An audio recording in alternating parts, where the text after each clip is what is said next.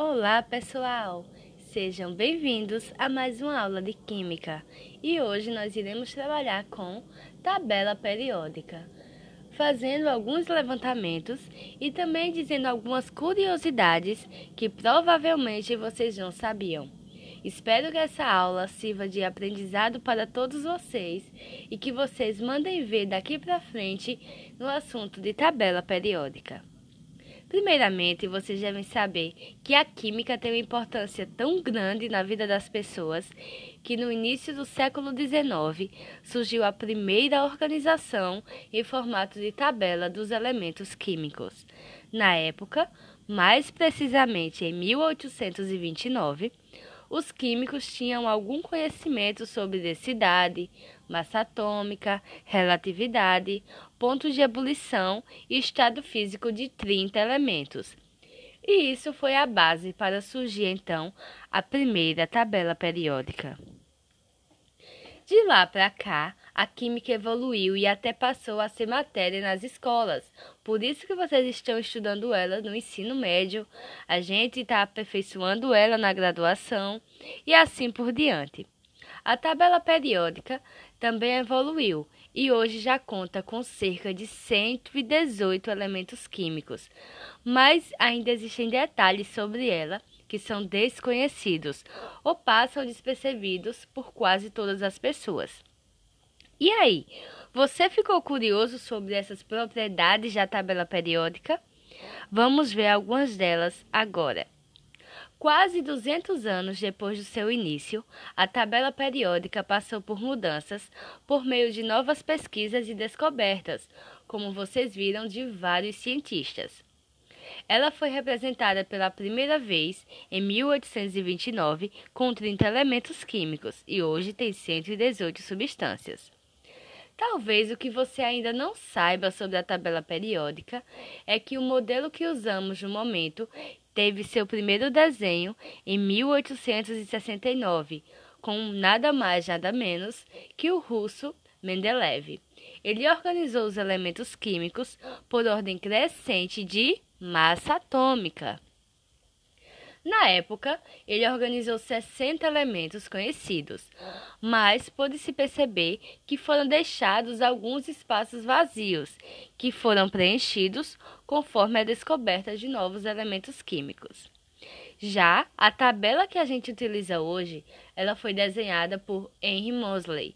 Mosley organizou os elementos em ordem crescente de número atômico e não mais massa atômica, como era representado por Mendeleev. Hoje, a tabela periódica que usamos distribui os 118 elementos químicos em 18 colunas verticais, que são as famílias, e 7 colunas horizontais, que são os períodos. Talvez vocês ainda não saibam, mas essas organizações, elas ajudam muito na identificação dos elementos químicos. Agora, qual o primeiro elemento químico da tabela periódica? Eu tenho certeza que todos vocês acertaram e disseram o hidrogênio, que, como nós estudamos na aula, é aquele famoso elemento que não tem família. Porém, ele está representado na tabela periódica na família dos metais alcalinos, família 1A. O hidrogênio é um dos elementos mais abundantes e simples de todo o universo, e ele representa 3 quartos de toda a matéria que constitui o nosso universo. Segundo pesquisas, ele surgiu durante o Big Bang e é o agente principal na formação de novas estrelas. Como ouro e prata, é considerado também um elemento natural. E outra pergunta que vocês podem se perguntar: qual foi o primeiro elemento químico descoberto? Vocês sabiam que o primeiro elemento químico a ser descoberto foi o fósforo, que é representado na tabela periódica pela letra P. Seu descobridor foi um alquimista alemão chamado Henry Brand. E para chegar ao fósforo, Henry usou 50 baldes de urina em duas banheiras. Minha gente, imaginem o aroma, o odor que não estava nesse ambiente. E ele ainda deixou essa mistura por duas semanas e sendo fervidas sempre durante esse período. O resultado foi uma substância grudenta e transparente, que o próprio Rene chamou de fósforos. E então foi o primeiro elemento químico descoberto depois dessa bela e maravilhosa experiência. O elemento químico mais perigoso da tabela periódica é nada mais nada menos que o plutônio, que é representado por Pu, que é considerado pelo Guinness Book como o elemento químico mais perigoso, porque ele é radioativo e ainda pode ser utilizado em bombas atômicas. No entanto, é raro encontrá-lo na natureza. Outras curiosidades sobre a tabela periódica. Vamos lá. A tabela periódica ela não tem fim. Isso quer dizer que pode ser acrescentado um novo elemento a qualquer momento, é só as pessoas descobrirem esse elemento. Os símbolos descritos na, na tabela são as iniciais dos nomes originais dos elementos, que normalmente eles são em latim ou grego. Por isso que alguns elementos, quando a gente fala a palavra, não tem muita relação com a sigla dele. O flúor, ou F, é o elemento mais reativo da tabela periódica.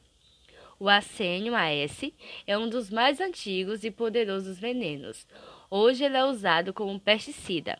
Napoleão Bonaparte foi envenenado justamente por esse elemento químico, o arsênio. O hélio é o menor elemento. Em média, 80% das moléculas têm a sua composição o carbono. C. O rênio, Re, foi o último elemento descoberto na natureza e hoje ele é raro.